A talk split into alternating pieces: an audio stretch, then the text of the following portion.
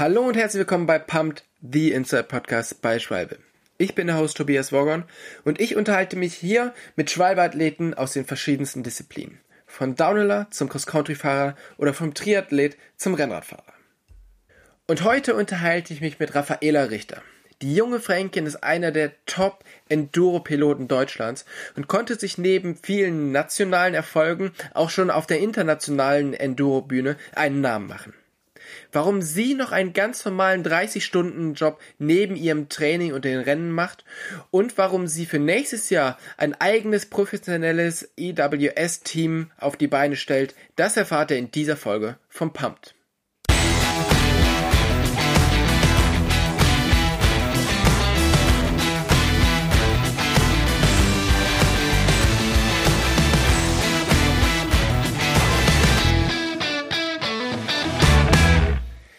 Herr Raffaella, vielen, vielen Dank, dass du dir die Zeit nimmst, mit uns den Podcast zu machen an diesem, ja, eigentlich ganz besonderen Tag, weil dieser Podcast wird am 23. Dezember aufgenommen und das heißt, ähm, alle sind eigentlich im Weihnachtsgeschenke-Stress. Hast du schon alle Geschenke und ähm, bist du auch so im Stress gewesen, wie, wie ich zum Beispiel? Also, ja, ich freue mich auf jeden Fall dabei sein, sein zu dürfen. Danke. Ähm, ich habe tatsächlich alle Geschenke. Ähm, wir, also für unseren Papa haben wir ein e für ein E-Bike zusammengelegt. Ah, ähm, Ja, weil, also ja, um ehrlich zu sein, er ist halt recht dick geworden und. das ist so der kleine Wink mit dem Zaunpfahl, oder? ja, genau. ähm, und ja, das, nicht, dass das auf die Gesundheit geht und ähm, genau, jetzt kann er mal wegen mit uns fahren.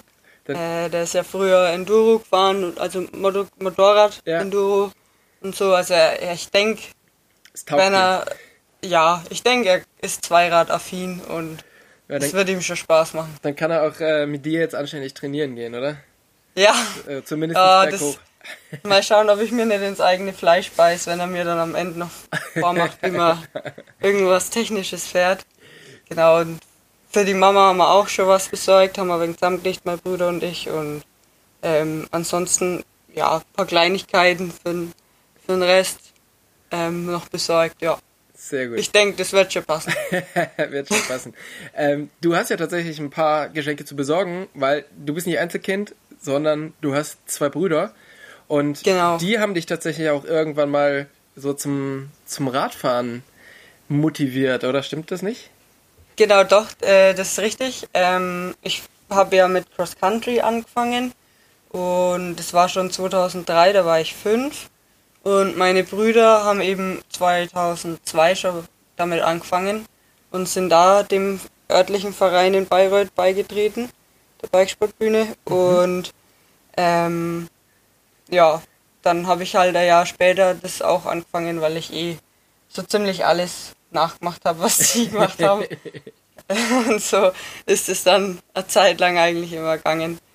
Genau, du hast schon erzählt, du kommst aus, aus Bayreuth, also ähm, das gehört zu, zu Franken, also im, im nördlichen Teil von Bayern. Genau. Wie sind denn da so die, die Möglichkeiten zum Radfahren? Du hast gesagt, es gibt einen Verein, also ist Mountainbike dort ein Ding gewesen, als du angefangen hast, oder wart ihr da eher so die, die Außenseiter?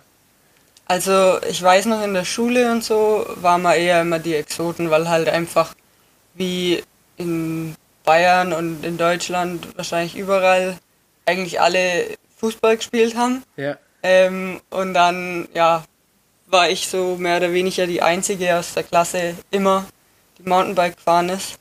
Ähm, aber so nach und nach ist es dann doch mehr, also hat man schon, habe ich zu meiner Schulzeit noch sogar schon gemerkt, dass es eine Trendsportart wird. Mhm. Ähm, und immer mehr Leute Mountainbike fahren und sich dafür begeistert haben. Ähm, das fand ich dann eigentlich schon ganz cool. Und ich hatte halt eben die Trainingsstrukturen vom Verein lange Zeit bis 2014 bestimmt noch auch aktiv genutzt. Also zweimal die Woche zum Training gegangen dort. Ähm, hatte einen Trainingsplan von dem Trainer aus dem Verein mhm. und ähm, genau haben das eigentlich immer gut ausgenutzt und Also da seid, Ja, ihr, seid ihr quasi schon recht professionell, auch wirklich. Es ging nicht nur darum, einfach zu fahren, sondern ihr habt wirklich, oder du hast richtig mit, mit Plan trainiert und hast das schon so mit Ziel verfolgt, das Ganze. Genau, also schon relativ bald, ja. Also in der U15 geht es dann los, dass man Bundesnachwuchssichtung fahren kann. Ähm, und in der U13 kam dann erst noch die Bayernliga und so weiter. Ähm, damit bin ich eigentlich eingestiegen. Und ja, genau, dann eben mit der, in der U15 Bundesnachwuchssichtung, das erste Mal deutsche Meisterschaft mit 12. Und ähm, das waren dann so die Jahre, also so ab 11, 12 Jahren habe ich eigentlich nach Trainingsplan trainiert. Mhm. Und du warst ja auch dann sehr erfolgreich damit. Also gerade so Bundesnachwuchssichtung warst du halt sehr erfolgreich. Ähm, hast dann auch so die ersten, die ersten Titel oder so die ersten Gesamtwertungen gewonnen. Ähm, und dann hast du aber so den, den Wechsel gemacht auf Downhill und Enduro. Wie, also warum? Weil normalerweise, wenn man jetzt gerade in einem so erfolgreich ist, dann hört man damit jetzt ni- nicht einfach auf und macht was anderes. Ähm, ja, also bei mir war es immer so, bei der Bundesnachwuchssichtung ähm, vor allen Dingen, da das war immer ein Rennwochenende und am Samstag haben Technikwettbewerbe stattgefunden, also Trial und Slalom. Ähm, und nach diesen Wettbewerben ist dann auch die Startaufstellung fürs eigentliche Cross-Country-Rennen am Sonntag äh, ja, passiert. Ja. Und genau, ich habe halt dann die Technikwettbewerbe meistens gewonnen oder war mindestens auf dem Podium Aha. und habe halt da auch für die Gesamtwertung gut ähm, Punkte gesammelt. Und ja, im Cross-Country-Rennen war ich eigentlich gar nicht so gut. Meistens habe ich beim Start alle meine Körner verblasen Oh, das kenne ich auch sehr gut. und habe dann erstmal so, wenn wir vier Runden gefahren sind, zwei Runden gebraucht, bis ich mich vom Startsprint wieder erholt habe. Und ähm, ja, das war mir dann doch irgendwann zu, zu blöd, um ehrlich zu sein. Und dann bist du irgendwann ins Enduro gekommen und hast dann auch angefangen, Downhill-Rennen zu fahren. Bist jetzt auch schon mehrfach die Downhill-WM mitgefahren. Ich glaube, das erste Mal in Hafjell als Junior und jetzt, ähm, also dieses Jahr auch. Genau. Wa- Was reizt sich denn mehr? Also reizt sich mehr Enduro oder Downhill oder kann man das beides gut machen? Also ich würde mir auf jeden Fall ähm, den Titel als Enduro-Fahrerin auf die Stirn schreiben. Ähm, warum kann ich eigentlich gar nicht so richtig sagen. Also ich glaube, beim Enduro-Fahren fühle ich mich irgendwie einfach wohler, so dieses Wettkampfformat. Ähm, das hat vielleicht auch, weil es damals so richtig den Spaß am, am wettkampforientierten Fahren oder allgemein am Fahrradfahren, am Training wieder gebracht hat. Nachdem ich da im Cross Country dann eben vom eigentlichen Cross Country Wettbewerb eher geknickt war, weil es halt man hat trainiert und irgendwie hat es nie gelangt und ja ähm, und beim Enduro war die Stimmung einfach so viel entspannter, so richtig familiär und es ist wirklich selbst bei einem Enduro One Rennen ist es so, genauso wie bei einer EWS, also irgendwie ist es so richtig familiär und ich glaube, das ähm, hat einfach, hat mich voll ergriffen, Ja. dieser Enduro-Hype Und und beim Downhill, ja, nee, Entschuldigung, ähm, ich wollte dir da nicht da reinreden. Genau, und beim Downhill, da bin ich dann mehr oder weniger so nebenher mit reingerutscht. Und ich, für mich ist einfach der Fokus immer auf dem Enduro und wenn ein Downhill-Rennen mit reinpasst, dann ähm, fahre ich das auf jeden Fall gern mit und dann auch mit Ehrgeiz und versuche da alles rauszuholen. Aber ähm, für mich wird in den nächsten Jahren auf jeden Fall immer der Fokus auf Enduro liegen. Okay. Beim Enduro war es ja so, dass es ja eine. Mittlerweile gibt es die Sportart natürlich schon länger, aber viele von den Leuten, die jetzt auch noch dort an der Spitze fahren, sind halt aus anderen Sportarten ins Enduro gekommen. Und ähm, ein Teil von denen sind eben vom Downhill ins Enduro gekommen und mussten diese ganze physische Geschichte lernen. Und viele sind halt aber auch vom Cross Country ins Enduro gekommen und mussten dann die Technik lernen. Du kommst jetzt auch eher so aus der Cross Country Ecke. Ähm, aber hilft dir das jetzt extrem viel, dass du damals mit Trainingsplan äh, trainiert hast, was dir vielleicht damals gar nicht so bewusst war, wie, wie gut das jetzt im Nachhinein ist?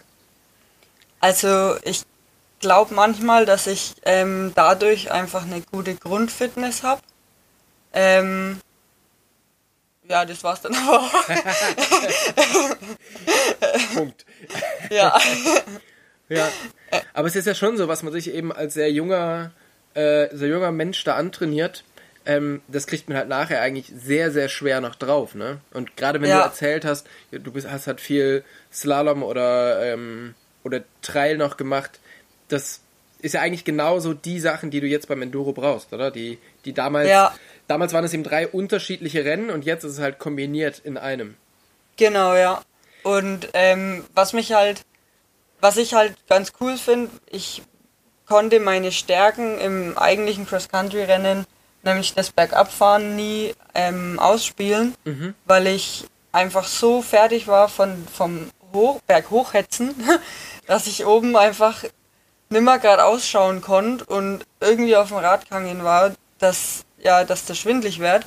Und das war dann halt irgendwie, ja, konnte ich einfach nicht so runterfahren, wie ich es eigentlich kann. Und beim Enduro, dadurch, dass du ein bisschen mehr Zeit hast, dann fährst du deine Pace hoch, ähm, kommst oben an und dann gibst du einfach Vollstoff in der Abfahrt und das taugt mir einfach viel besser. Ja. Ähm, du bist bei der allerersten ähm, Enduro-Meisterschaft in Deutschland, bist du gleich am Podium gelandet, bist, glaube ich, Dritte geworden. Äh, mittlerweile fährst du das Nationaltrikot und bist, glaube ich, amtierende deutsche Meisterin, oder? genau, ja, also 2020 hat ja keine Meisterschaft leider stattfinden können, deshalb noch an amtieren. Das heißt, du bist da extrem, ähm, extrem erfolgreich in dem, in dem Sport. Und trotzdem hast du aber noch einen ganz normalen Job. Wieso und was ist da so dein Job? Genau, also ich bin Optikerin, jetzt seit 2020, ähm, Mitte des Jahres ähm, ausgelernt. Ich habe 2017 mit der Ausbildung angefangen. Ähm, aus dem Grund, ich habe 2016 habe ich Abi gemacht und habe dann erstmal ein Geografiestudium begonnen. Ähm, das habe ich dann aber ja abgebrochen, war halt nichts für mich. Ja. Und habe dann einfach festgestellt, dass eine Ausbildung für mich wahrscheinlich vom Typ her besser passt, weil ich ein bisschen Struktur einfach brauche. Zumindest habe ich es in dem Alter gebraucht. Ähm, weil in der Uni ist man schon ein bisschen sehr auf sich allein gestellt und ich glaube, so reif war ich einfach noch nicht. Ja. Ähm, von daher hat mir die Ausbildung in dem Sinne schon mal gut getan.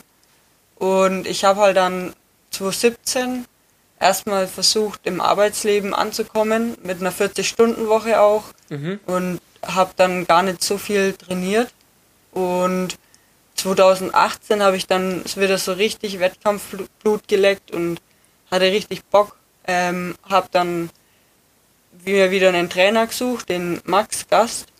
Ähm, und ja, seitdem ich, habe ich das meistens ganz gut auf die Reihe gebracht, eine 40 Stunden Arbeitswoche mit Training und Rennen dann unter den Hut zu bringen. Und seit ich ausgelernt bin, konnte ich aber auf 30 Stunden reduzieren, ähm, was auf jeden Fall ein Haufen oder ja eine Riesenerleichterung Ja, ist. Ähm, ich, ja. einfach was die Regeneration angeht und ähm, Saisonplanung ist halt doch auch ein Haufen Zeit, was Ja. das in Anspruch nimmt und ja, das merke ich jetzt einfach und ich genieße das aber auch richtig im Winter gerade. Dazu habe ich jetzt eigentlich zwei Fragen. Und zwar die erste ist, Optikerin ist jetzt ja nicht so der ausgeflippteste Job der Welt. Und was sagen denn so die Kunden, die du dann berätst oder mit denen du halt da, ähm, mit, mit denen du dann redest? Wissen die, dass du so einen Sport machst? Wissen die, dass du so erfolgreich dem Sport bist? Ähm, und, und was sagen die, wenn du jetzt zum Beispiel sagst, ja, ich fahre jetzt, ähm, ich bin jetzt gerade eben von der, von der Weltmeisterschaft im Downhill wiedergekommen, habt ihr vielleicht auf ZDF gesehen? Also so oft kommt es tatsächlich gar nicht vor. Ich habe es auch lange Zeit ähm, unter meinen Kollegen und so relativ low-key gehalten. Ähm, also mein Chef, der wusste eigentlich, also ich habe es beim Bewerbungsgespräch und so auch alles erwähnt. Also die wussten, dass ich Mountainbike fahre, weil mir das wichtig war, dass sowas klar ist, ja. ähm, weil es ja doch irgendwie auch eine Risikosportart sein kann. ähm, und genau, deshalb war es mir wichtig, dass das schon bekannt ist, aber die meisten Kunden wissen es, glaube ich, gar nicht. Manche haben mich dann tatsächlich schon erkannt. So die, nicht vom Gesicht her, aber die schauen dann aufs Namensschild und fragen dann, sind Sie das aus der Zeitung? Oder ähm, das ist dann schon mal ganz cool, das genieße ich auch, muss ich sagen. Ähm, aber es ist nicht so, dass ich vor selber drauf auf das zur Sprache bringe. Ich freue mich aber, wenn die Kunden das ähm, sehen oder mich erkennen. Also du trägst, aber, du trägst sehr selten dein Meistertrikot bei der Arbeit. Ja, genau. Ich trage nur das Namensschild. Okay. da müssen die Leute selber drauf kommen. Ja. Du bist aber die Einzige dort, wo das Namensschild quer hinten über den Rücken gedruckt ist, oder? Ja. nee, habe ich nicht, na. Ähm, was ich mich frage ist, wolltest du nie Profi werden oder ähm, war es dir jetzt einfach erstmal wichtiger, im Berufsleben anzukommen und dort halt eine Ausbildung zu machen und mit allem dem, was man zu so einer Ausbildung dazu lernt und dann mhm. jetzt den Schritt ins, äh, ja, als Profi zu gehen? Oder ist es dir einfach wichtig, halt diese Strukturen zu haben, ähm, dass du eben, ja, dass du immer nach Hause kommen kannst und hast dann wieder so einen geregelten Tagesablauf? Genau, also ähm, nach dem Abi war es halt so, dass ich selber nicht so richtig den Mumm hatte dazu. Und dann waren meine Eltern noch äh, auch noch da, die halt gesagt haben, ja, Kind, lern erst einmal was oder, oder mach zumindest ein Studium nebenher oder so, ähm, dass ich halt noch was in der Hand habe, falls ich irgendwie verletzungsbedingt mal raus bin, einfach. Mhm. Kann ja passieren. Klar. Ähm, und ja, dann ich wollte es zwar immer nicht ganz so wahr haben eigentlich, aber grundsätzlich haben sie ja recht. ähm, das habe ich dann auch bemerkt, deshalb habe ich ja die Ausbildung angefangen. Und genau. Und wie, dann. Wie, ja? wie schaut es jetzt aus, wenn du, wenn du ausgelernt bist, hast also deine Ausbildung in der Tasche? Weil ich muss tatsächlich sagen, bei mir war es genauso. Also ich hätte auch quasi schon sofort nach der Schule irgendwie Profi werden können. Aber meine Eltern haben auch gesagt, hey, mach erstmal eine Ausbildung und die habe ich durchgezogen und danach habe ich mich dann, ab dann bin ich quasi nur noch Rad gefahren. Von daher, ja. ich verstehe genau, was deine Eltern da gesagt haben und es ist wahrscheinlich auch ein sehr, sehr weiser Rat. Ja, ja. Aber wie schaut es ähm, jetzt aus, wo du quasi die Ausbildung in der Tasche hast? Genau. Also grundsätzlich ist es schon so, dass ich ähm, ja aller, allermeistens gern auf Arbeit gehe. ähm, klar hat man mal einen Tag dabei, wo man sich denkt, ja nee, aber eigentlich gehe ich gern auf Arbeit und ich merke im Winter, wenn jetzt auch keine Rennen sind, tut es mir einfach gut und ähm, ich wüsste, ich kenne mich und ich wüsste, wenn ich jetzt nicht meinetwegen, manchmal fange ich später erst an auf Arbeit, wenn ich jetzt nicht um halb elf oder elf auf Arbeit sein müsste, dann würde ich wahrscheinlich so lang schlafen und dann frühstücke ich erstmal, dann denke ich mir, na, könntest gleich zum Mittagessen A und dann ist wieder abends und ich habe noch gar nichts trainiert so in der Art. Dann geht der Tag so vorbei und so stehe ich dann früh um 6 Uhr auf, mache das Training, ähm, habe ein bisschen, mache mir halt selber meinen Zeitplan mhm. und es tut mir einfach gut, ähm, weil ich dann einfach viel effektiver ja. ähm, den Tag angehe. Und ähm, im Winter will ich schon versuchen, immer weiter zu arbeiten oder irgendwie da einen, einen Job oder meinen Job auszuüben. Und für den Sommer jetzt dieses Jahr habe ich, ja, wir hatten intern in der Firma ein paar Änderungen und ich habe jetzt nochmal eine Sponsoring-Bewerbung an meinen Arbeitgeber geschickt mhm. und da eben auch um unbezahlten Urlaub für die Saison gebeten. Mhm. Und da warte ich jetzt aber noch drauf, auf die Rückmeldung, habe aber auf jeden Fall von der Filialleitung und von der Regionalleitung ähm, also von meinen direkten Vorgesetzten, ähm, den Rücken halt und die machen sich da auch dafür stark. Das ist ja super. Also das heißt, du ja. hast halt wirklich da schon die Pläne, ähm, ja, im Sommer nur vom Radfahren leben zu können. Genau, ja. Also dann so sozusagen, ich nenne es immer Teilzeitprofi. Ja. Okay. Ähm, du hast es schon angesprochen, du trainierst ja auch noch einfach während der, ähm, während der ganz normalen Woche, wo du jetzt 30 Stunden arbeitest, früher hast du 40 Stunden gearbeitet. Irgendwo muss dieses ganze Training ja noch untergebracht werden. Wie machst du das? Ähm, ja, also wie schon gesagt, ähm, jetzt mit der 30-Stunden-Woche ist es so, dass ich sowieso unter der Woche auch einen Tag frei habe. Und wenn ich jetzt an einem Samstag arbeiten muss, dann habe ich sogar zwei Tage frei unter der Woche. Mhm. Ähm, da versuche ich jetzt gerade im Winter auch dann rauszugehen zum Fahren. Mhm. Und dann habe ich meistens noch einen kurzen Tag. Ähm, da schauen wir dann immer, dass man eine Grundlageneinheit auf der Rolle oder vielleicht auch ähm, ja, ja, eine längere Krafteinheit einbauen können. Ja. Und ansonsten mache ich eher so Hit-Intervalle und so Ja. auf der Rolle. Ähm, und wenn ich frei habe, da halt dann manchmal auch zwei Einheiten am Tag. Okay. Und noch eine Mobi-Einheit oder so Ja. dazu. Also das heißt, du schaffst es halt irgendwie, das alles zu, zu kombinieren jetzt, trotz der, Genau. der 30 Stunden. Jetzt war natürlich 2020 so ein komplett verrücktes Jahr. Irgendwie, du hast schon gesagt, es gab keine deutsche Meisterschaft im Enduro. Aber konntest du irgendwas fahren? Bist du irgendwelche Rennen gefahren? Und wie hast du dich, hast du dich fit gehalten oder halt motiviert gehalten? Hat dir der Job da auch irgendwo Halt gegeben und geholfen?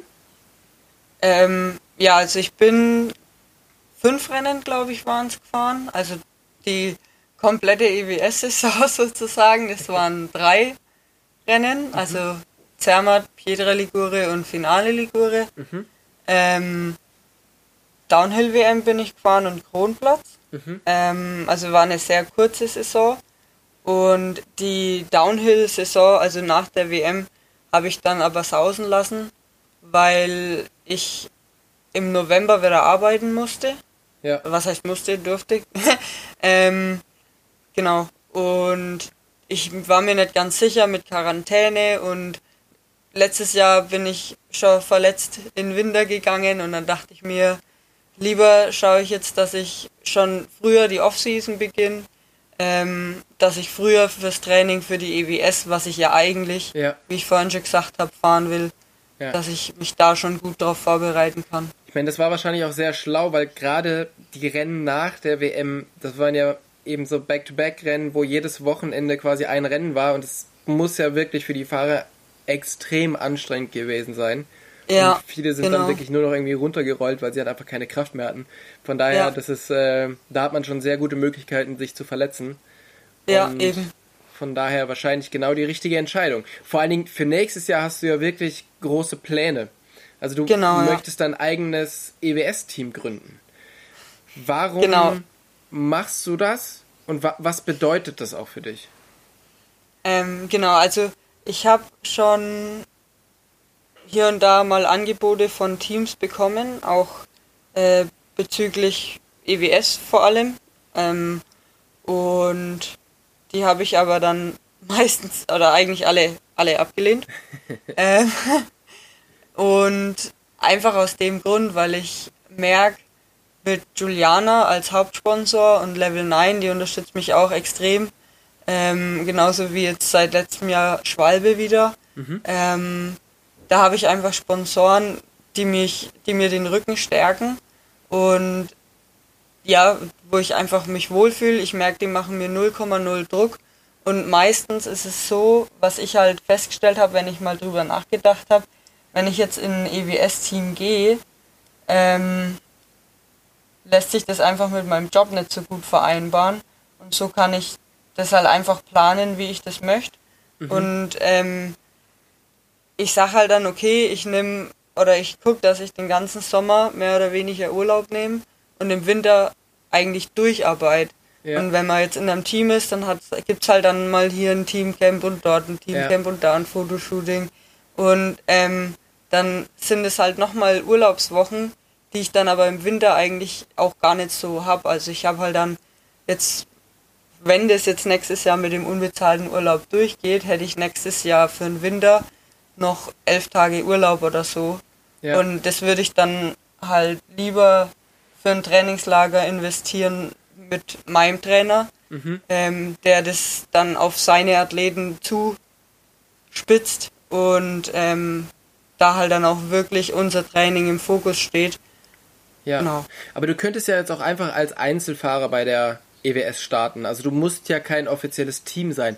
Warum hast du dich trotzdem entschieden, den Weg in den oder dein eigenes Team zu gründen?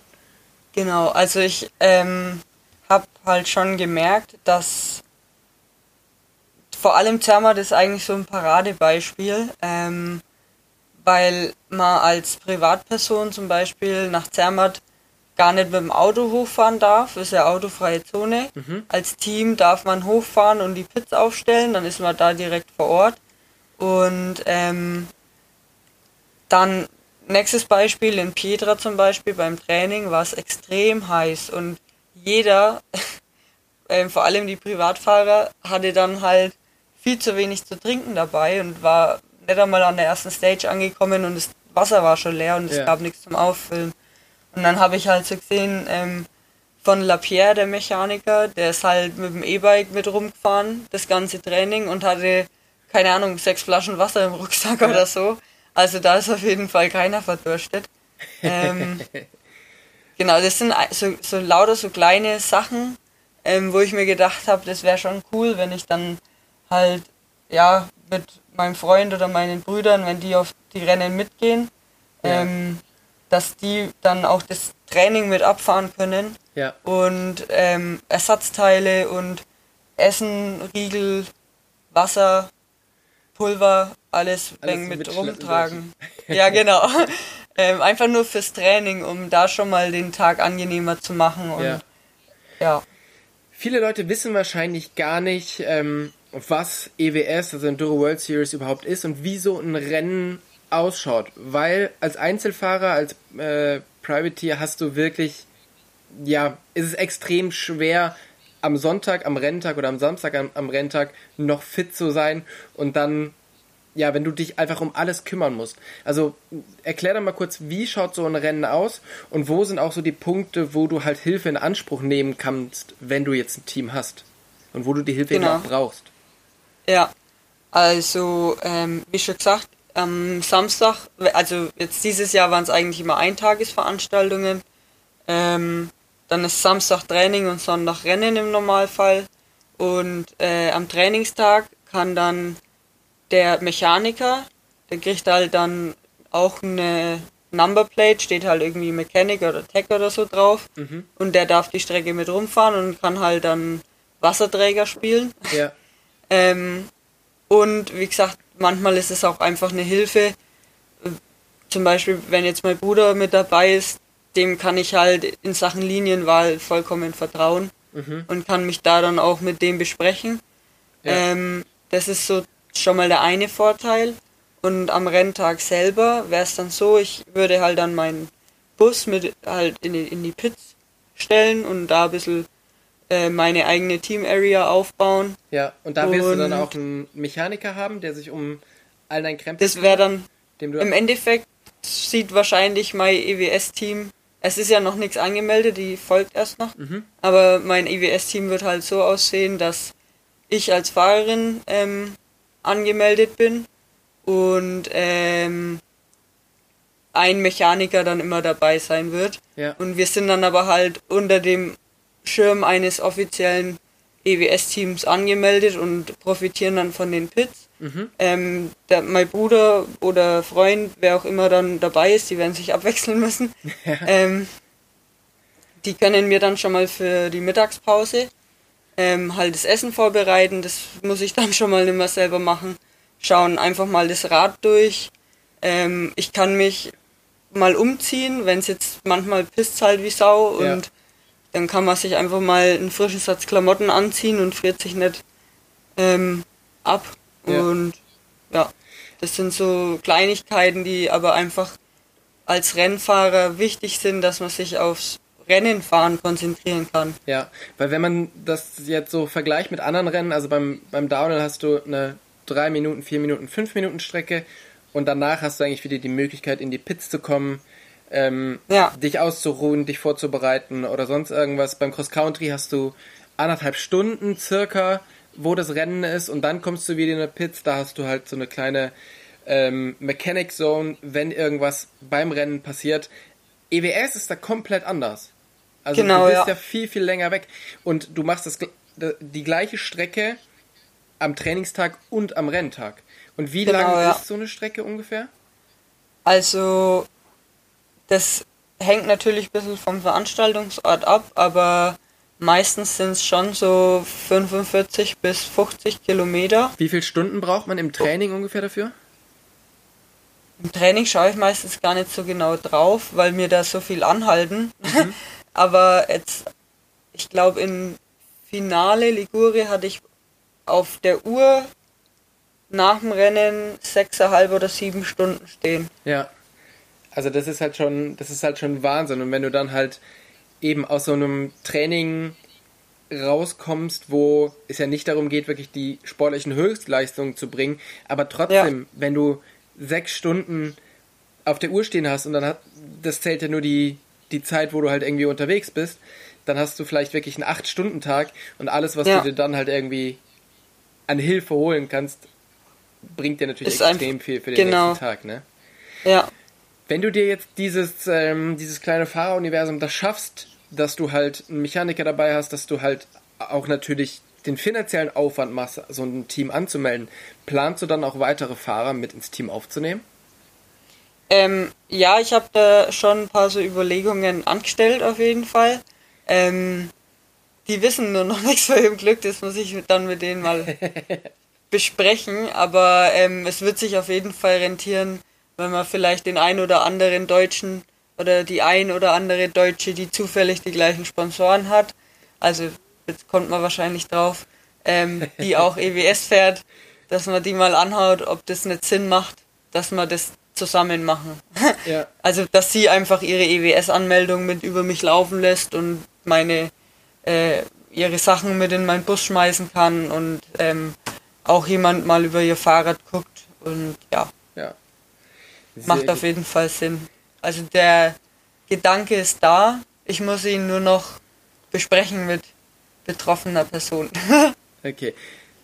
Sehr gut. Ähm, was sind denn so deine Ziele für 2021? Mit dem ganzen, also eben mit dem Job, mit dem, oder mit den Freiheiten, die du im Job vielleicht bekommst, dann mit der EWS-Anmeldung und allem. Hast du da irgendwas vor Augen, was du erreichen möchtest?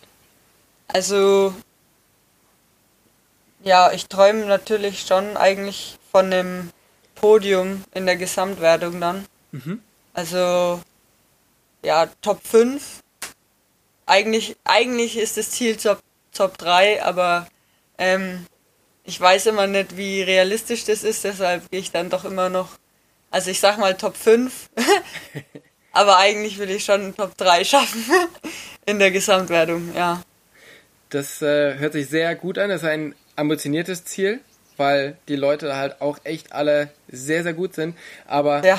du bist natürlich auch extrem schnell und bist vor allen Dingen auch noch extrem jung und hast natürlich da unglaublich viel Potenzial, was du jetzt natürlich auch mit diesen, mit diesen Changes, die du halt quasi machst, dann irgendwie voll ausschöpfen kannst. kannst. Genau, ja. Die Hoffnung habe ich auch und ähm, weil nochmal kurz einen Schritt zurück auch, ähm, warum ich halt lieber selber ein EWS-Team anmelde, ist auch, weil ich einfach dann mein privates Umfeld habe, in dem ich mich wohlfühle, 0,0 Druck verspüre, ähm, durch, weder durch die Angehörigen, die dann dabei sind, oder auch durch die Sponsoren. Und ähm, ich hatte eben heuer das Problem, dafür kann kein Sponsor was, auf keinen Fall.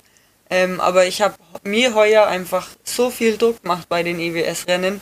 Ich bin richtig verkrampft gefahren und ähm, das musste ich jetzt erstmal loswerden. Also das ist dann so gegen Ende der Saison besser geworden. Bei der WM in Leogang war es auf einmal gut. Also so als ähm, ab und zu mal Downhillerin, dann mein Saison bestes Ergebnis bei einem Downhill-Rennen zu fahren, obwohl ich mich ja eigentlich als Enduro-Fahrerin äh, bezeichne. Ja. Ist halt ein bisschen ironisch, aber ähm, ja, ich habe mir einfach zu viel Druck gemacht und das will ich dadurch dann auch einfach versuchen zu vermeiden durch das familiäre Umfeld, was ich mir schaffe. Ja. Das sind sicherlich super gute Pläne und ich wünsche dir alles, alles Gute dafür, um die Ziele dann auch zu erreichen. Vielen, vielen Dank, dass du dir die Zeit genommen hast, so kurz vor Weihnachten mit uns nochmal den Podcast aufzunehmen. Mir hat es großen Spaß ja. gemacht und ich hoffe, wir hören uns Mitte nächsten Jahres nochmal wieder und dann schauen wir, wie sich alles für dich entwickelt hat. Vielen, vielen Dank für deine ja. Zeit. Dankeschön, ich habe mich auch sehr drüber gefreut und ähm, ja, schöne Weihnachten. Dankeschön. Tschüss. Tschüssi.